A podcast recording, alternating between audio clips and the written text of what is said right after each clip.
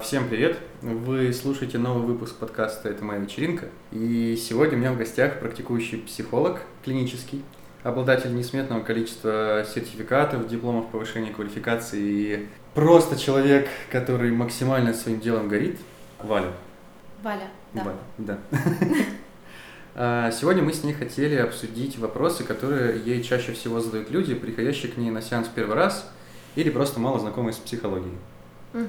Да. Давай начнем сначала, с самого простого, чтобы как-то войти в колею. Это вообще, почему ты решила стать психологом? Ну, я думаю, что сначала стоит оговориться про несметное количество дипломов, сертификатов. Это не так, потому что э, их определенное все-таки количество, но Мгм. важно сказать, э, что психологи бывают же разные. И, соответственно, я занимаюсь научной психологией. Мгм. Я работаю в когнитивно-поведенческом подходе, и на самом деле это очень важно, ну, чтобы люди сразу понимали, что это не про энергии, Мгм. не про Таро, не про астрологию и так Мгм. далее. Почему решила стать психологом? Всегда отвечаю на этот вопрос по-разному, но, наверное, это больше совокупность факторов. С детства мне очень нравилось э, читать книги, и по большей части именно про природу людей, ну, про то, что про их личность, как личность влияет на их поведение. И потом, благополучно став постарше, я стала читать уже какие-то философские вещи, там всякие Шопенгауэр, Кант, э, кто-то у нас Сартр, Кавка, Камю и так далее. В общем, пыталась понять людей, которые пытались понять природу людей. Вот так. А следующее, что на меня повлияло, это, наверное, вот э, любовь к медицине. Мгм. Э, У меня соседом был главврач больницы, у Мгм. подруги был отец э, врач-нарколог-психиатр, и я благополучно у них рассматривала всякие книжки, картинки, пока не нашла дома анатомию человека, атлас анатомии Вау. человека, и уже все дело это дома. Вот. Ну и, соответственно, как-то так получилось, что при выборе профессии, потом же в, в старших классах, я такая думаю, блин, ну философия или мед, философия или мед. Мгм. А потом я стала уже просматривать сайты вузов и такая, опа, клиническая психология, там и то, и другое, ну Мгм. как бы и медицина, и личность людей. Так, а вот ты сейчас сказала про конкретно твой метод, э, которым ты работаешь. Можешь чуть подробнее про него рассказать? Да, могу. Когнитивно-поведенческий подход такой самый научно обоснованный, доказанный сотнями клинических исследований. И это такой подход, когда мы меняем мысли, да, когниции человека, и тем самым меняем его поведение. Мгм. Ну, то есть э, человек буквально меняет свое мышление и тем самым меняет свою жизнь к лучшему, потому что начинает действовать по-другому. Мгм. Понял. Тогда расскажи еще вот такой небольшой вопрос. К чему универ все-таки не готовит? То есть при- и с чем пришлось вот именно на практике столкнуться в первый раз? Проще сказать, к чему универ готовит. Ага. А, У нас МЕД очень хорошо готовит э, школьных психологов и Ага. нейропсихологов. Что касается частной практики, ну, там ты буквально собираешь информацию по крупицам, Мгм. Э, Вот. Но очень полезные там дисциплины о, например, расстройство личности, психиатрия, фармакология. Это все, что нужно в частной практике 100%. Мгм. Э, Клинические дисциплины там действительно очень хорошо преподают. Что касается психологии, то в основном это вот э, сухая такая теория, которую потом очень-очень сложно, в общем-то, применять. Понял. Да, ну и этого, конечно, недостаточно. Соответственно, формировать навыки нужно в каком-то безопасном пространстве для людей. Мгм. Потому что когда ты выходишь из меда и такой супер теоретик, а на практике надо же как-то Да, что-то да, делать, а не хотелось бы, да, использовать людей как расходный материал, типа проба м, работа над ошибками и такое. Да. Вот, поэтому обязательно после меда нужно проходить повышение квалификации. Мгм.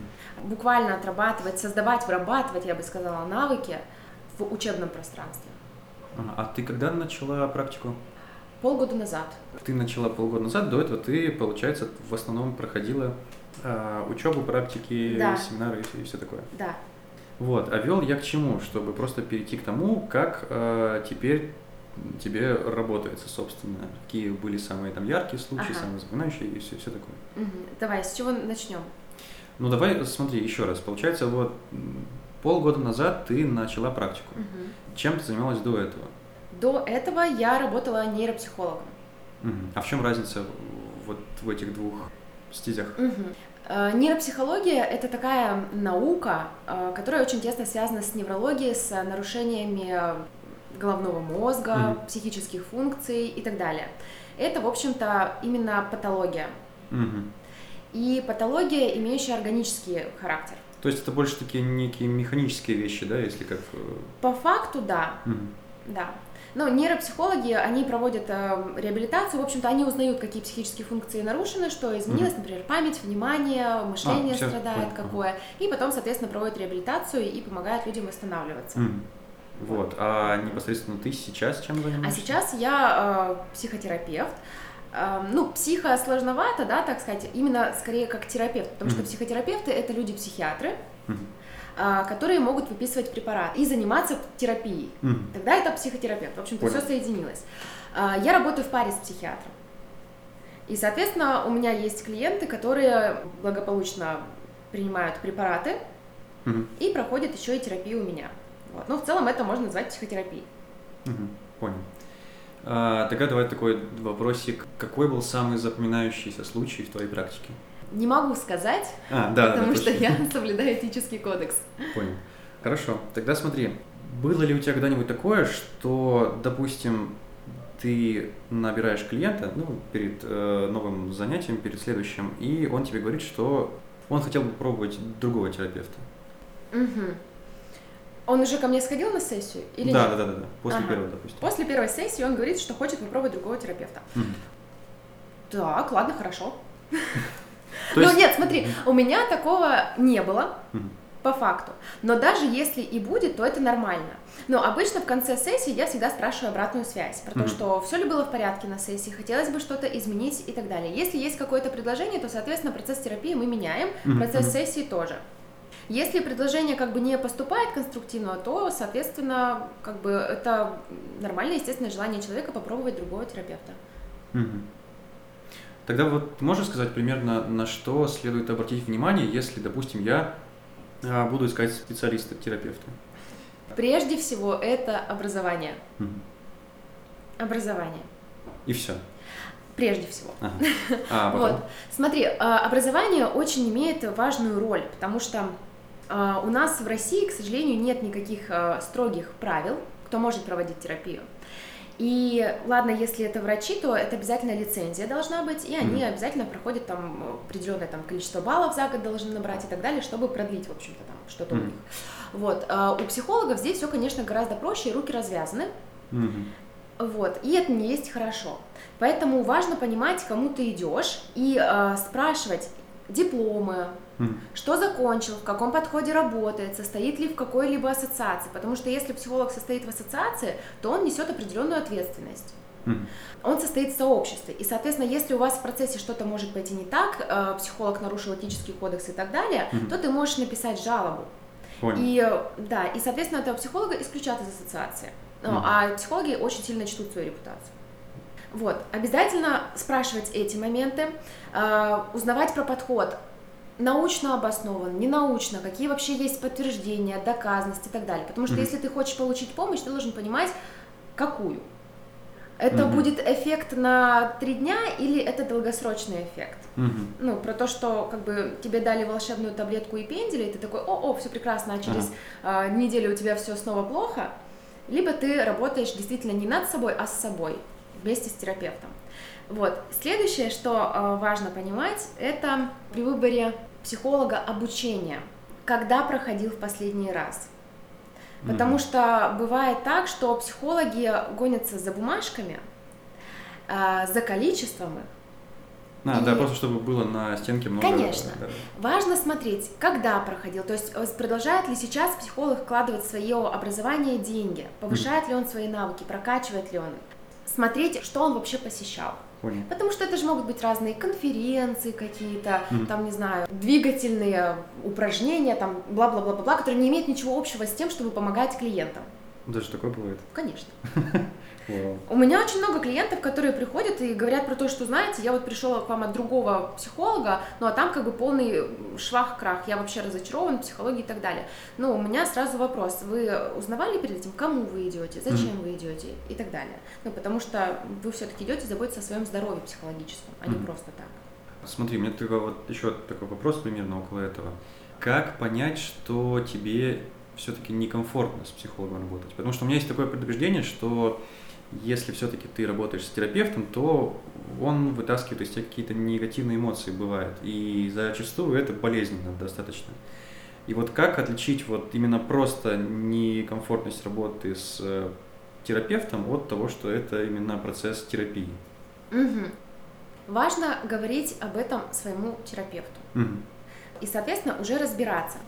Э, это зависит все от ситуации. Вопрос, с чем это может быть связано? Это действительно может быть э, перенос да, там, на терапевта своих каких-то эмоций. Mm либо это действительно может быть э, просто потому, что у тебя сейчас такое самочувствие. Но на самом деле это нормально, когда а, клиент сомневается в терапии, когда говорит, что типа это мне не поможет, или вы там плохой специалист mm и так далее. Ну, то есть это все на самом деле прорабатывается, но важно ориентироваться на свои ощущения в принципе. Ну, то есть как бы с первой встречи, когда ты понимаешь, есть у вас какой-то общий язык, коннект и так далее. Но mm на самент деле вот э, клиент-терапевтический альянс, он может выстраиваться очень долго ну, как, не, не совсем, да, что всю терапию, а хотя бы там сессии две, три, может быть, четыре, в зависимости от клиента. Но mm. это работа не только, да, там, клиента, но терапевта в первую очередь. Сейчас будет еще такой вопрос, о котором тебе, возможно, нельзя говорить тоже, но какие самые часто встречающиеся проблемы, с которыми к тебе приходят? Об этом нужно говорить на самом деле, потому что как-то у нас так в России заведено, что а, ну, не выносить там ссоры из избы, например, или а, иметь что-то, какую-то проблему психологического характера, это стыдно или там даже какое-то может быть расстройство. Хотя по факту это такое же заболевание, как ангина, как остеохондроз, но mm-hmm. мы же о них не стесняемся говорить. Да. Вот, и, соответственно, важно просвещать людей про то, что, ну, как бы это нормально, мы все люди живые, и мы все сталкиваемся с разными проблемами, и а, чем больше а, осведомленность людей о том, что с ними происходит, тем лучше, mm-hmm. тем больше возможности понять, как можно себе помочь. А, ко мне чаще всего приходит депрессивное расстройство, тревожное расстройство. Ну, это mm. вот панические атаки, может быть, социофобия, страх мнения окружающих, тоже mm-hmm. очень часто. Но это вот такие, наверное, основные. У меня как-то небольшое количество клиентов, которые там, например, сложности в отношениях. А, еще, наверное, основное это а, сложно справляться со своими эмоциями негативными.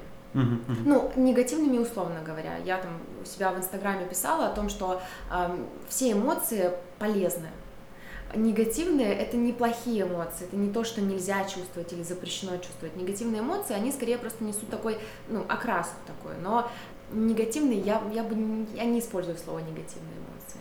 Скорее вот я говорила про функциональных и дисфункциональных, которые тебе помогают и не помогают. Даже печаль или злость, она может быть функциональной. Ага. То есть здесь следует различать именно полезные, да, вот эти негативные, от бесполезных. Да. Так, тогда смотри, еще вопрос такой. Нужны ли самим терапевтам терапевты? Обязательно. Обязательно. Тогда, если об этом, опять же, можно будет сказать, расскажи, как у тебя построен процесс э, супервизии с коллегами. Смотри, э, здесь важно различать. У терапевта тоже очень важно, кстати, спрашивать, да, при выборе психолога о том, что mm-hmm. проходил ли он личную терапию, есть ли у него супервизор. Mm-hmm. Это важно, действительно, потому что процесс терапии не нужно, нельзя запрещено вмешивать, да, какие-то свои личные Естественно. Да, потому что это может навредить клиенту. И это очень важно. Соответственно, есть личная терапия у психологов, когда они э, проходят вместе, ну, у него есть свой психолог, когда он приходит и говорит, знаете, ну вот я психолог, mm-hmm. прихожу и говорю, знаете, вот у меня все плохо, мне все надоело. И, соответственно, мы прорабатываем то, что у меня происходит в жизни. Есть супервизия, когда у тебя есть наставник, и ты выносишь к наставнику, естественно, с разрешения клиента, выносишь наставнику клиентский случай. Например, если у вас есть сложности во взаимодействии с клиентом, да, в выстраивании границ, вот какие-то такие моменты, и, соответственно, ты хочешь прокачать какой-то навык, какой-то навык, технику новую mm-hmm. узнать. Ты приходишь к своему наставнику, вы разбираете клиентский случай, и он тебе как бы говорит о том, что, слушай, ну вот здесь нужно вот это, вот это и вот это. Mm-hmm. Это называется супервизия. Еще есть интервизия. Интервизии — это такие группы, вот с коллегами, в общем-то, с такой сообществом, а, когда вы вместе собираетесь, и у вас есть такой верховный предводитель, наставник, ага. да, мы, ну, там как бы собираются коллеги с разным опытом работы. Это может быть э, девушка 23 лет, которая занимается терапией полгода, а может быть дяденька 48 лет, который занимается терапией так же, как она полгода. Угу. Все абсолютно по-разному. Может быть э, девушка там 30 лет, которая занимается терапией уже 10 лет.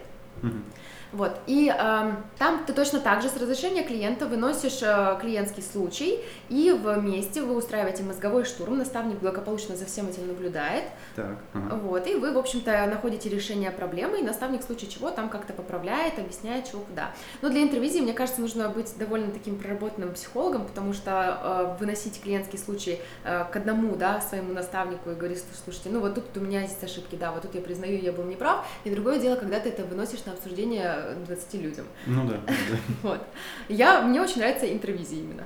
Это всегда очень интересно. И э, я хожу иногда даже туда просто ну, не для того, чтобы представить свой клиентский случай, а для того, чтобы побыть в роли участника, слушателя. Потому что Мгм. всегда находишь очень много полезной информации именно для себя и можешь проследить в том, что как это делаешь ты, как ты выстраиваешь свой процесс терапии. Давай теперь поговорим, сейчас будет такой небольшой блок, о неких предубеждениях к психологии. А, Да. Есть э, парочка мнений на этот счет. Первое из них – психология – это просто развод на деньги и бесполезная трата времени Мгм. зачастую. Как ты к этому относишься? Я обычно ничего не говорю по этому поводу, но если у меня представился такой случай, да, возможность рассказать, почему это не всегда так, а почему это иногда так. А, то стоит, наверное, все-таки поделиться. Во-первых, э, в России у нас не очень развито именно психологическое просвещение. Мгм. Ну, о том, что психологов действительно очень часто приравнивают к тому, что это действительно как бы развод на деньги, ничего там полезного нет, ты придешь как бы поговоришь такой и уйдешь.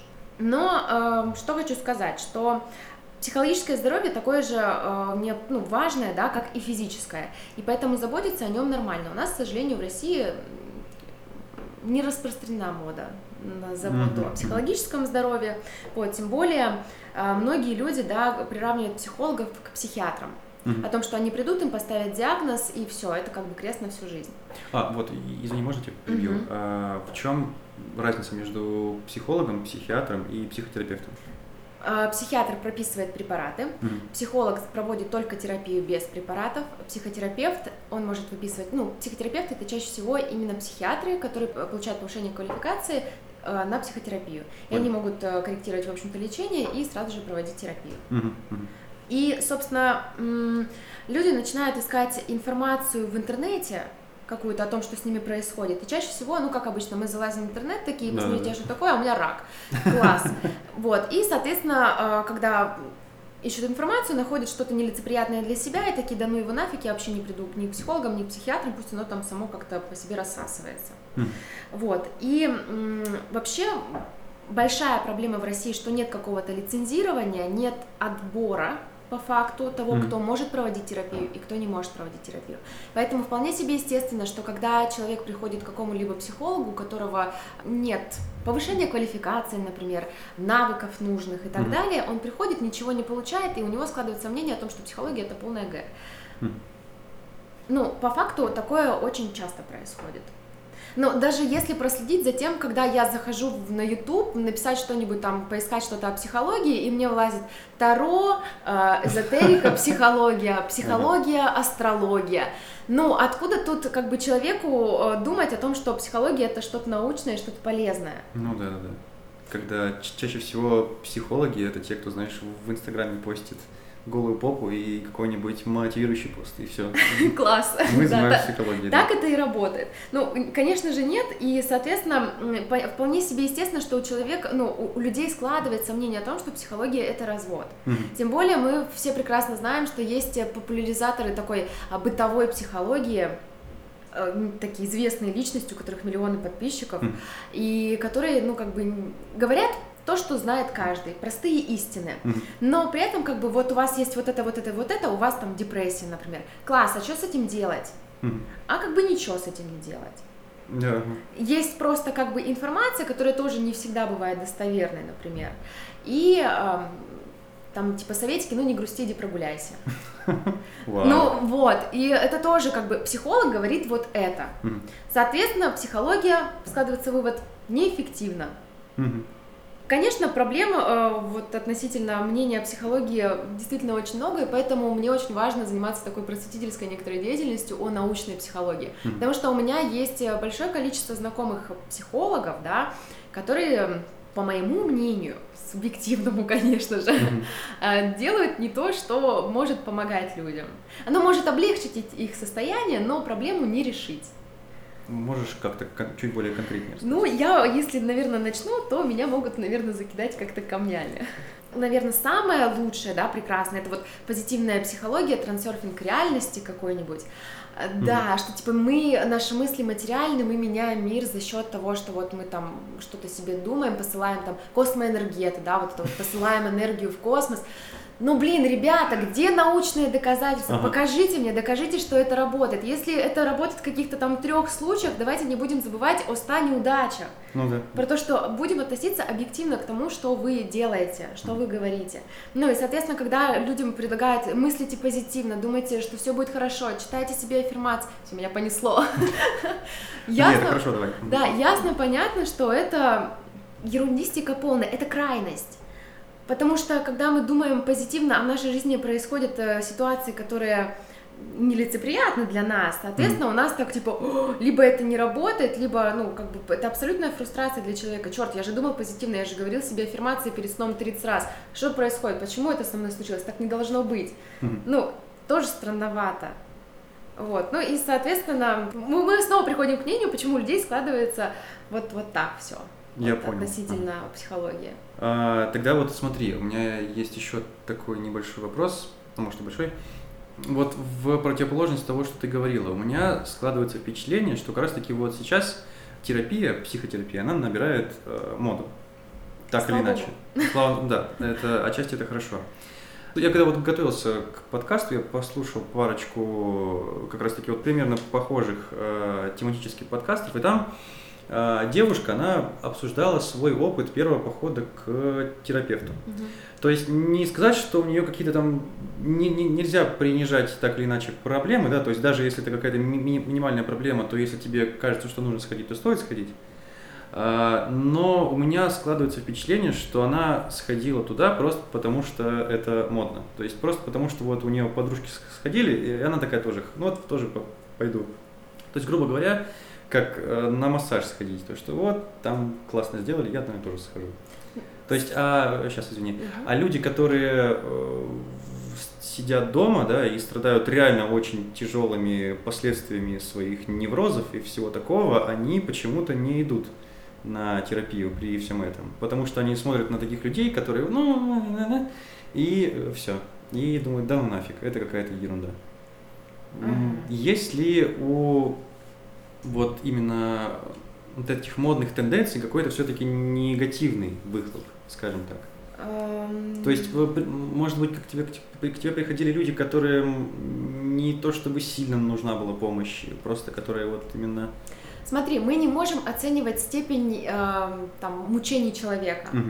Э, у кого-то, не знаю, там палец порезался, все печально, у него взрыв эмоций и так далее, угу. и это тоже снижает качество жизни. Кто-то угу. в депрессии, у него тоже снижено качество жизни. Мы будем говорить, ну, насколько хорошо человеку живется. Вот так. Угу. Вот, и поэтому мы, эм, ну вот касательно тенденции того, что типа есть ли какой-то негативный выхлоп, ну как ты вот сейчас только что сказал, видимо есть ну, про то, что другой человек смотрит и думает про то, что, блин, ну, если вот у нее там все классно, она ходит к психологу, ну, типа, значит, это все ерунда. Ну, я, я, ну, опять-таки, да, мы не можем приравнивать э, под большинство, да, что вот так mm-hmm. это происходит. У каждого все происходит по-разному, индивидуально. Короче, смотри, в любом случае, если кажется, что нужно сходить, нужно идти. Да, есть ли тогда какой-то критерий, по которому точно стоит идти? То есть, если ты чувствуешь себя как-то вот так, то именно стоит сходить. Смотри, а, терапия бывает разная. А, разные бывают подходы. Mm-hmm. Бывает, когда у тебя, в общем-то, все в порядке, но тебе бы хотелось там получить поддержку, например, mm-hmm. или у тебя есть страх что-то сделать, или ты постоянно прокручиваешь в голове какую-то мысль, которая мешает тебе жить. Стоит идти. В любом случае. Ну вот, из этих мной описанных, mm-hmm. да, а, бывает так, что ты действительно в серьезной там депрессии, у тебя все плохо, ты постоянно испытываешь негативные эмоции, или ты постоянно на кого-то срываешься, у тебя очень частые конфликты там, в семье, на работе и так далее, тоже стоит идти. То есть ты буквально ориентируешься на то, что мешает тебе жить. Подходы вот бывают разные, когнитивно-поведенческие, это вот про, чаще всего про расстройство, про депрессивное, про тревожное и так далее, да, вот про сложности выстраивания коммуникации, про интенсивность эмоций. Есть, например, буквально вчера я такая думаю, вот окей, я занимаюсь когнитивно-поведенческой, мне бы хотелось посмотреть, что вообще делают гештальтисты, ну, гештальт-подход. А. А, гештальт-терапия. И... Извини, а в чем особенности этой терапии? В методологии, в теории. Это два разных подхода. Абсолютно, а. абсолютно, да. И э, когда я, допустим, подошла, у меня есть знакомый гештальтерапевт, я говорю, знаете, вот я как бы хотела, говорю, ну вот у меня как бы нет какой-то такой серьезной там проблемы, то, над чем бы мне хотелось mm-hmm. поработать. На что мне терапевт, да, сказал о том, что, а, ну, вот терапия же это про жизнь, просто иди и поживи, ну, да, у них там, mm-hmm. у гештальтерапевтов немного такие очень интересные метафорические всякие вещи, uh-huh. вот они так интересно говорят, там откликается, резонирует, вот какие-то вот такие вот штуки. Э, ну, бывает в разных, да, это не только гештальтерапия относится, mm-hmm. в разных бывает, но в когнитивно-поведенческом мы чаще всего не используем такие слова. Э, вот, и это про то, что не обязательно должна быть какая-то вот э, проблема, да, mm-hmm. это про то, что если тебе хочется там поддержки, чем-то поделиться и так далее, это тоже нормально. И, ну, в когнитивно-поведенческой, если ко мне как бы придет кто-то, окей, да, мы это обсудим, но это будет это разовая сессия, это просто про то, что ты пришел, поговорил и ушел. Mm-hmm. Ко мне в терапии приходит с определенным запросом. Понимаешь, Понял. я всегда а, спрашиваю запрос, что необходимо решить, к чему хотите прийти. Угу. Поэтому для меня, вот я схожу на гештальтерапию, для меня будет интересно пойти без запроса и посмотреть, что это и с чем это едят. А ты пойдешь как тайный покупатель? Нет, нет, нет. Нет, я считаю, что все-таки правильно говорить о том, что я психолог и что я работаю в другом подходе. Mm-hmm. Это нормально. Но это позволяет там как-то. Ну, это я же буду выступать там не в роли психолога, я же буду mm-hmm. выступать там в роли человека. То есть у вас нет такого презрительного отношения к друг другу, что вот она из другой методологии? Это... Не, ну, знаешь, эм, у кого-то есть, у кого-то нет. У меня нет. Я все-таки больше за интегративный подход, за то, что брать методы, которые работают, а, которые доказаны. Потому что есть действительно очень много полезных методов гештальт-терапии, и нет, я не буду их использовать только потому, что это гештальт. Ну, это нерационально. Mm-hmm. Вот. Если я знаю, что это работает, если я знаю, что у меня сейчас сидит клиент, которому это поможет, я обязательно ему предложу mm-hmm. эту технику. Вот. Это здорово. А можешь примерно сказать, вот какой-то обозначить рядовой случай, не как не рядовой случай, а э, в зависимости от заброса, как простраивается твоя терапия. То есть к тебе приходит человек с определенным запросом, и как ты на основе его запроса простраиваешь для него терапию? Вообще у нас есть, эм, ну так как КПТ он взят из-за рубежа этот подход, угу. э, у нас есть протоколы.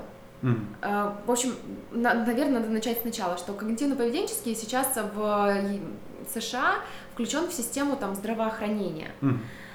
И, соответственно, система здравоохранения, там же есть определенная структура, почему кто так чего должен действовать, все закреплено определенными бумагами. И вот у нас тоже есть протоколы, там, допустим, как а, лечить тревожное расстройство, депрессивное расстройство, mm-hmm. то есть у тебя прописана буквально каждая сессия. Но ясно понятно, что следовать жесткой структуре не всегда бывает эффективно. И, соответственно, мы э, меняем. Ну, да. Э, в зависимости от того, насколько осведомлен клиент, что с ним происходит, принимает ли он препараты, какой у него сейчас э, уровень, да, вот его угу. погруженности в свое состояние, как у него вообще, в принципе, протекает динамика, делает он домашние задания или не делает. Угу. Это все очень-очень индивидуально. Вот. Но, допустим, в, на, на сессии у нас тоже есть структура. У нас вот такой очень структурированный действительно подход, то есть mm-hmm. шаг за шагом мы буквально знаем, что нужно делать в следующую сессию, mm-hmm. в следующий раз. Но мы понимаем, что терапия закончена, когда клиент приходит и говорит, а мне нечего вам сказать, все понятно. А. Вот. И когда у меня больше нет э, предложений, вариантов, да, с чем можно было бы поработать. Эм, все. Смотри, у меня тогда еще вопрос такой небольшой. В твоем методе какое приемлемое количество сессий? А, чаще всего протоколы, например, на депрессивное, на тревожное расстройство, в зависимости от степени, это 10 сессий, либо mm 20 сессий. И наша терапия, да, вот когнитивно-поведенческая, она является одной из самых краткосрочных. Mm.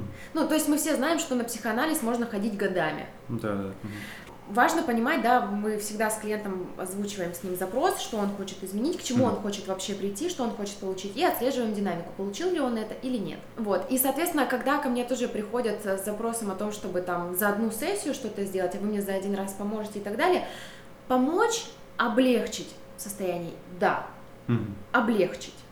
Но это не эффективная как бы работа. Это оно может не как то чтобы обезболивающее, да? То есть просто снимает симптомы. и- один снял, Ага. вылез другой. А, Вот, соответственно, я всегда за то, чтобы ввести человека в терапию, провести с ним 10 сессий, иногда бывает достаточно 5 сессий. мгм. 5-4 и окей, ну если человек делает, там, да, клиент делает домашнее задание, мгм. а, потому что он включает это в свою жизнь, он понимает, как это можно потом делать без меня, как Мгм. может себе помогать.